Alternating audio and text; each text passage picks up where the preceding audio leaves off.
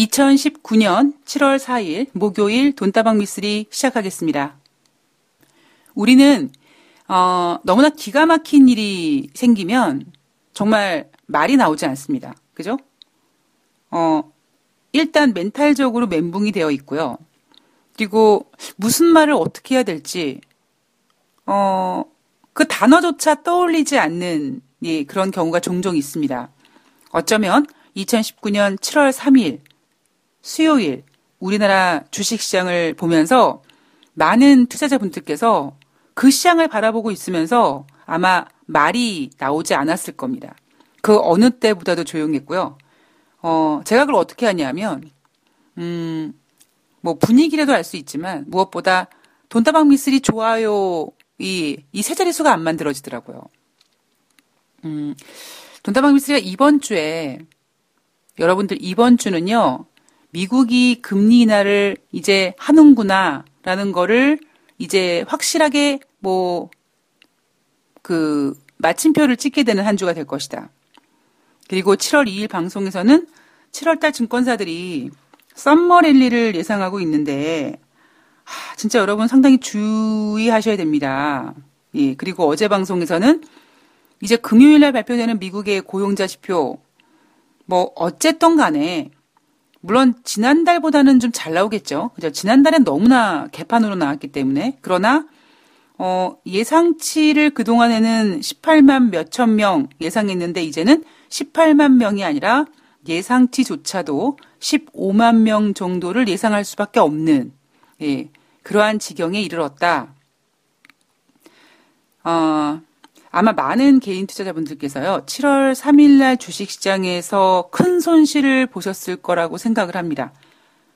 자, 아침에 눈을 떴더니요, 음, 미국 주식시장이 뭐 크게 상승하진 않았지만, 그래도 상승 마감했고, 미국과 중국이 물론 아직까지 갈 길이 멀긴 하지만, 그래도 두 나라가 서로 관세를 추가적으로 부과하고 뭔가를 규제하고 그런 것보다는 두 나라가 다시 협상 테이블에 앉는다는 것 그 자체만으로도 우리는 안도할 수 있었고요. 정치 쇼든 아니든 판문점에서 트럼프 대통령과 김정은 위원장이 만난다는 그 재료 하나만으로도 대한민국은 충분히 안도의 시장을 누릴 수 있어야 되는데 물론 악재도 많았죠. 예, 대한민국의 구조적인 이 경제 상황 속에서 대한민국의 경제 성장률이 하향 조정됐고 그리고 정치적인 문제가 지금 경제적인 문제로 보복하려고 하는 일본 문제, 예, 이 문제도 어, 당연히 우리나라 경제에는 악재가 될 수밖에 없습니다. 자, 그러나 음, 7월 3일 날 수요일 날 우리나라 주식시장이 2100포인트를 이탈하는 모습을 보면서 많은 투자자분들께서 일본의 그 경제 보복 때문이 아니냐라고 생각하시는 분들이 계신데요. 저는 개인적으로 음, 물론 그게 영향이 없다라고 말씀드릴 수는 없습니다만 삼성증권에서 어, 이 7월 달에 썸머 랠리를 예상하는 이유, 그리고 3분기에 바닥론을 내놓는 이유가 뭐냐면 상반기에 우리나라 증시가 다른 글로벌 증시보다 많이 올라가지 못했기 때문이다. 자, 형님은 저 위에 올라가 있으니 상반기에 못 올라갔다면 하반기에 따라갈 수 있을 것이라는 근거거든요. 근데 이 근거가요, 어, 참 좀, 글쎄요, 어처구니 없는 근거거든요. 제가 생각했을 때는. 왜냐하면, 제 생각은 이거죠. 남들이 다 상승할 수 있을 때 못 올라가는 이유는 무엇일까? 그러면 그 못 올라가는 이유는 앞으로 더 크게 부각되지 않을까. 그동안 무슨 아끼고 아꼈던 어떤 그 에너지를 하반기에 쫙 분출하느냐? 그건 아니거든요. 그래서 저는 증권사들이 뭐 썸머 랠리를 예상하고 물론 아직까지 지금 7월 초이기 때문에 7월 중순 하순 되면 어떻게 될지 모르겠습니다만 사실 그래요. 어 제가 이번 주에 미국이 자 이제 금리를 인하하게 만들어줄 한 주가 될 것이다. 즉 그 얘기는 뭐냐면요. 증시는 땡겨 쓰는 성향이 있다 보니 7월 말에 FOMC에서 예정되어 있는 그 금리 인하 기대 이미 시장에 다 반영이 된 거죠. 그러면 이런 분위기가 미국 주식 시장도 연말까지 가서 7월 31일 날 진짜 금리 인하를 했을 때 막 환호하겠느냐? 저는 그렇게 생각하지 않습니다. 오히려 7월 달에 금리 인하가 확실시 되면 확실시 되는 순간 앞으로 어떤 상황이 벌어질 수 있냐면 그래 7월 달에 금리 인하 할 거고 하반기에 또 한 번 더 해야 되겠구나. 혹은 두 번 하겠구나. 즉 그렇게 추가적으로 금리 인하를 하겠다라고 얘기하는 이유가 뭐겠습니까? 그만큼 경제 지표가 예, 좋지 않다라는 거죠. 어, 7월 말일 날, 예, 저는, 어, 해야 될 방송 내용이 너무나 많습니다. 그죠? 증권사들이 7월 달 썸머랠리라고 얘기했는데, 이런 게 썸머랠리인가요? 라는 것도, 예, 좀 말씀드려야 될 것 같고, 그 다음에 제롬 파울 연준 의장이 만약에 7월 말에 금리를 인하한다면, 그 금리 인하에 대한 뭐 후폭풍이라든가 뭐 앞으로의 진행 사항도 또 미스리 스타일대로 전해드려야겠죠. 음. 자 힘든 시장입니다. 예. 음, 돈다방 미스리에서 여러분 조심하세요, 조심하세요, 조심하세요. 20%만 참조하세요. 어, 여러분들께서 돈다방 미스리를 들으시고, 아, 그래. 그럴 수 있겠다. 조심해야겠다라고 생각을 하십니다. 그러나 다른 경제 방송에서는 미국의 금리 인하 기대감으로 좋아질 거라고 여러분들한테 부채질을 했을 그런 경우가 다반사라고 전 생각을 하고 있고요. 그리고 무엇보다 여러분들 스스로도 예. 아, 내가 어 돈다방 미스리도 듣고 다른 경제 방송도 들었는데 내가 판단했을 때는 그래. 좀 현금 비중 좀 해야겠다. 아, 주식을 살아야 사지 말아야겠다라고 생각은 머릿속에 하면서도요. 예, 손은 그렇게 머리를 따라가지 못합니다. 그거는 여러분들이 잘못한 게 아니라요. 예. 그게 개인 투자자분들이 주식을 실패하는 원인인 것 같아요. 저도 그랬거든요. 머릿속에서는 분명히 뭔가 좀 깨림칙하고 안 좋아요. 뭔가 터질 것 같고 뭔가 그렇지만 저 같은 경우는 사실 주식 매매 중독증이 걸렸었었거든요.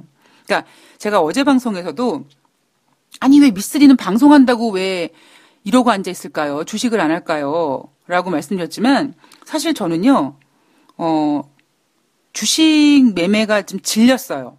왜 여러분들도 무언가를 너무 많이, 너무 오래 하면 막 지긋지긋하죠? 그래서 많은 분들께서 그분들은 저처럼 매매를 많이 해보시지 않은 증권 전문가들도 아, 누나, 증권 전문가에 잘할 것 같은데 왜? 라고 얘기하고요. 그리고 증권 전문가가 아닌 일반 개인 투자자 분들도 저한테 아, 주식해요. 전문가예요. 라고 말씀하십니다. 그분들이 저처럼 매매를 안 해봤기 때문에 제 마음을 모르는 거예요. 저는 주식 매매가 지긋지긋해요. 너무 해서. 그만큼 저는 주식 매매 중독자였었거든요. 현금 있는 꼬라지를 못 받습니다. 그리고 이런 거죠. 악재가 터졌어요. 어, 악재가 터졌으면 뭐 안티코스피 종목들이 얼마나 많은데 그럴 때는 동전 동전주 사면 되고 뭐 우선주 사면 되고 세력주 매매하면 되고 모든 그런 그 매매에 있어서 저는 나름대로의 명분을 가지고 핑계를 대고 예, 주식 매매를 했었습니다. 그래서 저는 여러분들이 아 미쓰리가 조심하라 그랬는데 나 현금 보유 못했어. 아유, 나 바본가 봐. 라고 스스로를 자책하실 필요가 없다라는 거를 좀 전해드리고 싶습니다. 예, 다 그래요. 음, 제가 어제 유료 방송에 대한 예고를 좀 해드렸는데요. 어, 분할 매수, 분할 매도, 뭐 현금 보유, 예, 그 내용에 대해서 전해드리겠다라고 했는데, 음, 정말 주식 매매하는 방법, 예, 뭐 주식 매매하는 방법이라고 얘기하니까 너무 거창하고요. 그냥 제가 이 바닥에 있으면서 어, 만약에 지금 2019년 7월 달에 어떤 개인이 나 주식 좀 한번 해봐야겠어 라는 가정을 해서 과연 뭘 준비해야 되고 제일 먼저 뭘 해야 되고 어떻게 해야 되고 예. 어, 마치 우리가 음, 어떤 책을 볼 때 첫 페이지를 넘기면 가장 기본적인 거 가장 쉬운 얘기가 먼저 나오지 않습니까? 그것처럼 어, 제가 앞으로 이제 7월 달부터 진행할 그 유료 방송은요. 2019년 7월 달에 만약에 어떤 개인이 주식을 한다면 이라는 가정하에 예. 어, 제가 그동안 20년 동안 있었던 예, 이 바닥의 에피소드와 그다음에 제가 경험했던 것들과 뭐 어떤 시장의 어떤 그런 내용들을 다 예, 쏟아 부어서 예, 유료 방송을 준비를 할 거고요. 그리고 그 유료 방송의 모든 저작권은 돈다방 미스리에 있다라는 점. 왜냐? 나중에 그 유료 방송을 예, 유료 방송 자료를 모아가지고 책 만들 거거든요. 그래서 모든 유료 방송에 대한 어, 저작권은 돈다방 미스리에 있다라는 이야기를 먼저 방송에서 공고를 좀 해드릴 거고요. 음, 하여간 그렇습니다. 예. 자, 여러분들 생각해 보세요. 제가 그랬죠? 2019년 7월 달에 만약에 어떤 개인이 주식을 한다. 그럼 여러분들은 뭘 생각하시겠습니까? 가만있어 봐. 미쓰리가 그러면 어떤 증권사를 뭐 선택 선 뭐 증권사의 선택 기준을 얘기해 줄까? 아니면 투자금에 대한 이야기를 해 줄까? 라고 생각하시겠죠. 그렇게 생각하신 분들은요. 얼른 본인이 가지고 있는 모든 그 매매에 대한 그 기준을 다 뜯어 고치셔야 됩니다. 제일 중요한 게 뭡니까? 시황이에요. 내가 과연 2019년 7월 달에 주식을 하고 싶은데 지금 해도 될까? 아니, 해도 될까가 아니라 해도 되죠.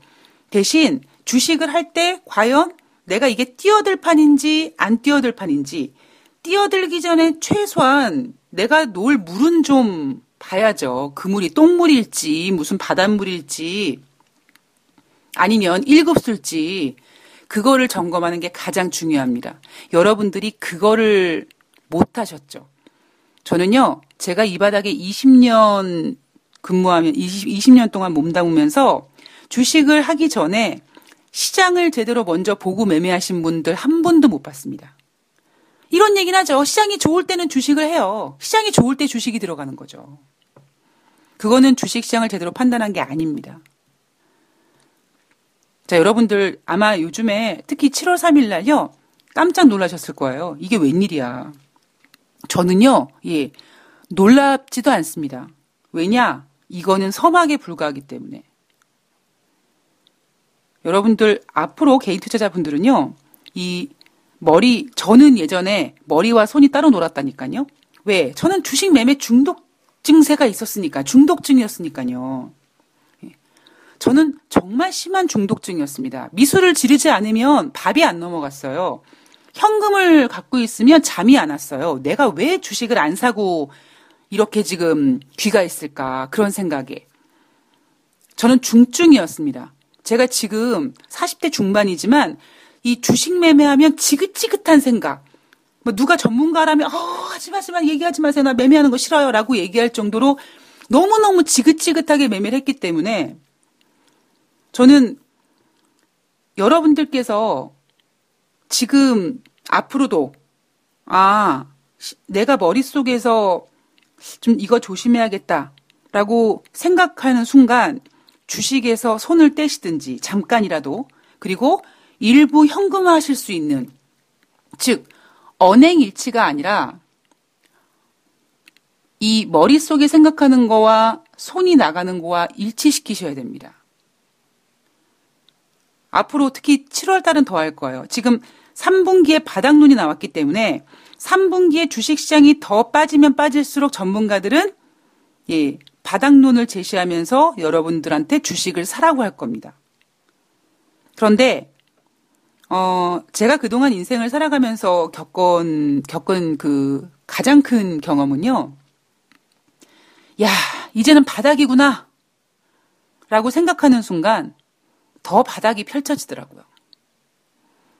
제가 오늘 아침에 방송 원고를 준비하면서 그 생각이 딱 머릿속에 떠올랐습니다. 아, 오늘 돈다방 미스리에서 여러분, 어, 미스리가 그동안 인생을 살아가면서 어떤 겪은 그 경험상으로는요, 야, 지금 이 바닥이다. 라고 생각하는 순간 더 바닥이 보이, 보이더라고요. 라는 말씀. 그 얘기는 지금 증권사, 증권사들이 3분기 바닥론을 얘기하고 4분기부터 반등을 얘기하지만 미쓰리가 생각했을 때는 3분기 바닥론, 3분기 지나면 4분기의 지하가 보이지 않을까요? 저는 그런 생각을 가지고 있습니다. 자, 다시 한번 마지막으로 좀 그 말씀드리면, 어, 돈다방 미쓰리는 예, 지금처럼 어떤 경제와 이슈에 대한 흐름은 공개해, 그러니까 방송에서 이렇게 전해드릴 거고요. 유료 방송은 철저히, 예, 주식 투자 하시는 분들한테, 예, 그분들 대상으로 뭐 종목 추천 업종 분석이 아니라 진짜 매매하는 방법. 개인 투자자 입장으로. 개인 투자자의 한계. 음, 개인 투자자가 할 수 있는 그런 범위. 그리고 여러분들이 선택해야 될 그런 매매 방법들을 제가 만난 모든 개인 투자자분들과 예, 그런 경험들을 다 예, 통틀어서 여러분들께 전해드리는 그런 시간을 만들 거니까 뭐 굳이 뭐 아나 관심 없는데 그래도 들어줄래 그러실 필요는 없어요. 예.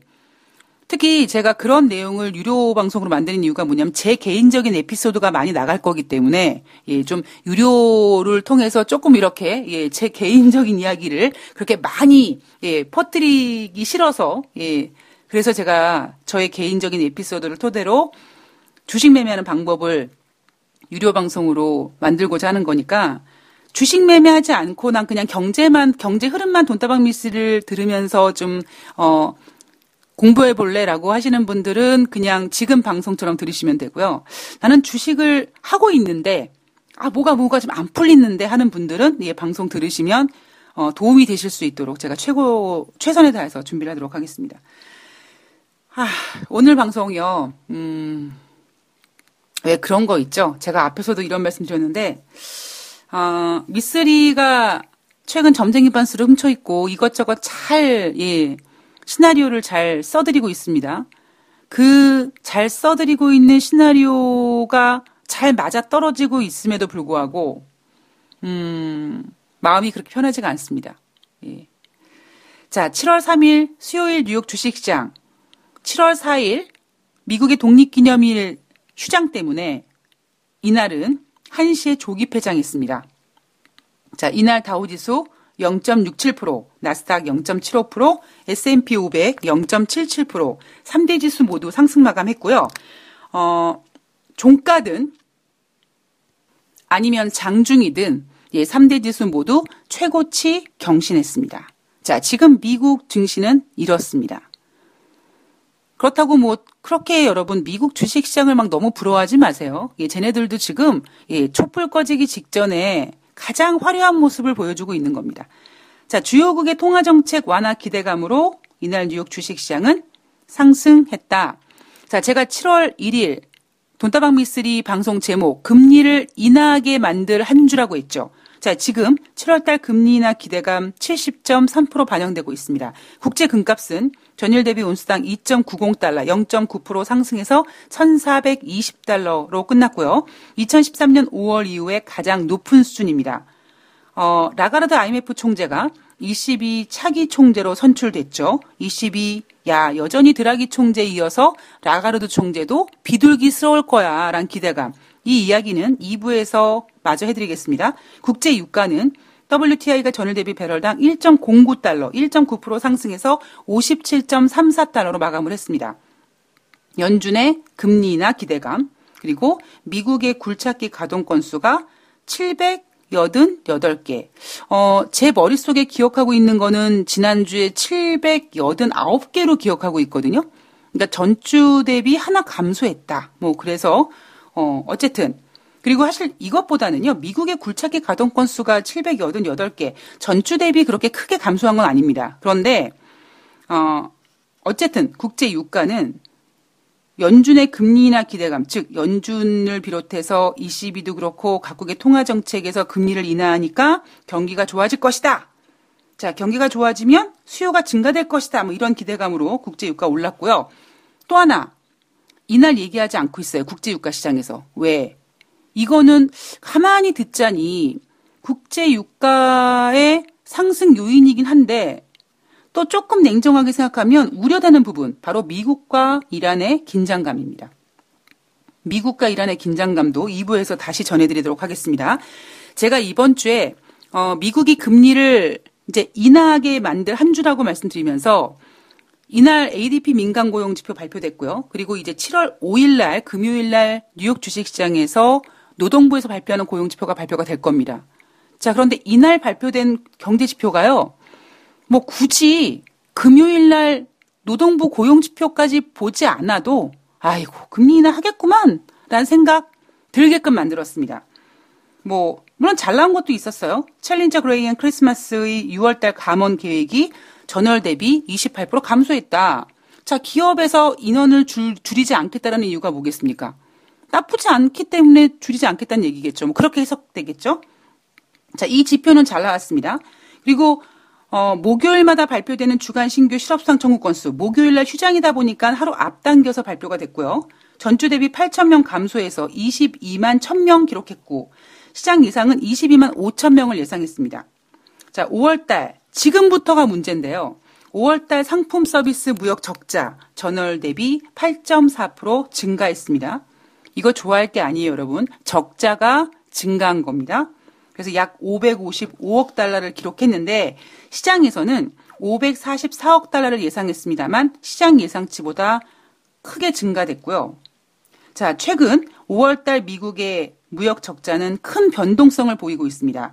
1월달, 2월달에는 감소했다가, 3월달엔 증가했다가, 4월달엔 다시 감소했다가, 이번 5월달에는 4월달 대비 8.4% 감소, 증가했습니다. 특히 트럼프 대통령이 뒷목 잡을 사건, 바로 중국을 상대로 한 대중무역 적자 전월 대비 12% 증가했습니다. 트럼프 대통령 무역 분쟁 왜 하고 있는 겁니까 지금? 예, 누구를 누구를 위한 무역 분쟁입니까? 뭐 이러게 하고 싶죠. 자, 5월달 공장제 수주 전월 대비 0.7% 감소했습니다. 4개월 동안 지금 3번이 감소했고요. 어, 이번 5월달 제조업 수주에서 가장 그 영향이 컸던 감소시켰던 부분에 있어서 영향이 크게 작용됐던 것은 바로 항공기 감소가 주요 원인이었습니다. 예, 보잉 문제겠죠? ADP 민간 고용 10만 2천 명 발표했습니다. 전월에는 2만 7천 명이었어요. 에이, 설마 2만 7천 명보다는 좀 예, 더 나오겠죠. 그죠? 예, 그래서 10만 2천 명 나왔습니다. 그러나 월가에서는 13만 5천 명 예상했지만 월가 전망치보다 부진했습니다. 참고로 지금 금요일 날 노동부에서 발표되는 고용지표 비농업자 고용자 지수 15만 명 정도 예상하고 있습니다. 그리고 지난주에는 6월달 미국의 제조 PMI 지표 발표됐는데 이날에는 ISM에서 발표하는 6월달 서비스업 PMI 지표 55.1을 기록했습니다. 자, 50 이상이기 때문에 잘 나왔다. 자, 그러나 2017년 7월 이후 최저치고요. IHS 마키에서 발표하는 6월달 서비스업 PMI도 5월 달에는 50.9였는데 6월 달에는 51.5로 상승하긴 했습니다. 자, 참고로 제조 PMI 지표가 있고 서비스업 PMI 지표가 있는데요. 어, 두 지표 중에서는 그래도 서비스업 지표가 아직은 50 좀 위에서 예, 좀 안정적인 모습을 보이고 있고 제조 PMI 지표는 50 근처에서 예, 움직이고 있습니다. 아, 굳이 뭐 2부에서 말씀드리겠지만 트럼프 대통령이 연준을 뭐 여전히 압박하고 있다라고 하지만 저는 연준이 그러니까 트럼프 대통령이 그렇게 연준을 굳이 압박하지 않아도 연준이 알아서 금리 인하를 하게끔 지금 모든 경제 지표가 예, 그쪽을 향하고 있기 때문에 굳이 트럼프 대통령이 연준을 압박하면서 너 왜 백악관이 그렇게 통화 정책을 그렇게 네가 간섭하냐 이런 욕을 먹을 필요가 없는데 트럼프 대통령이 지금 예, 대통령의 눈을 눈이 먼, 먼 바람에 지금 똥오줌 못 가리고 예, 자기가 설쳐되지 말아야 할 곳까지 가서 굳이 설쳐되지 않아도 되는데 열심히 설쳐되고 있습니다. 어, 2부에서 제가 글로벌 각국의 이제 이슈들을 체크해 드릴 텐데, 제가, 음, 아까 조금 전에 7월 4일 아침에 눈을 딱 떴더니, 야, 오늘 돈다방 미스리에서 여러분, 어, 인생의 바닥이라고 생각하는 순간 더 진바닥이 보이더라. 라는 말씀을 전해드리고 싶다. 라고 했잖아요. 2부에서는 제가 방송 원고를 쭉 준비하면서 이런 말씀을 드리고 싶었습니다. 야, 지금 글로벌 엉망진창 개판 5분 전이구나. 뭐 그런 생각이 들었습니다. 자, 거기에 대한 이야기는 2부에서 이어가 보도록 하겠습니다. 2부에서 뵐게요.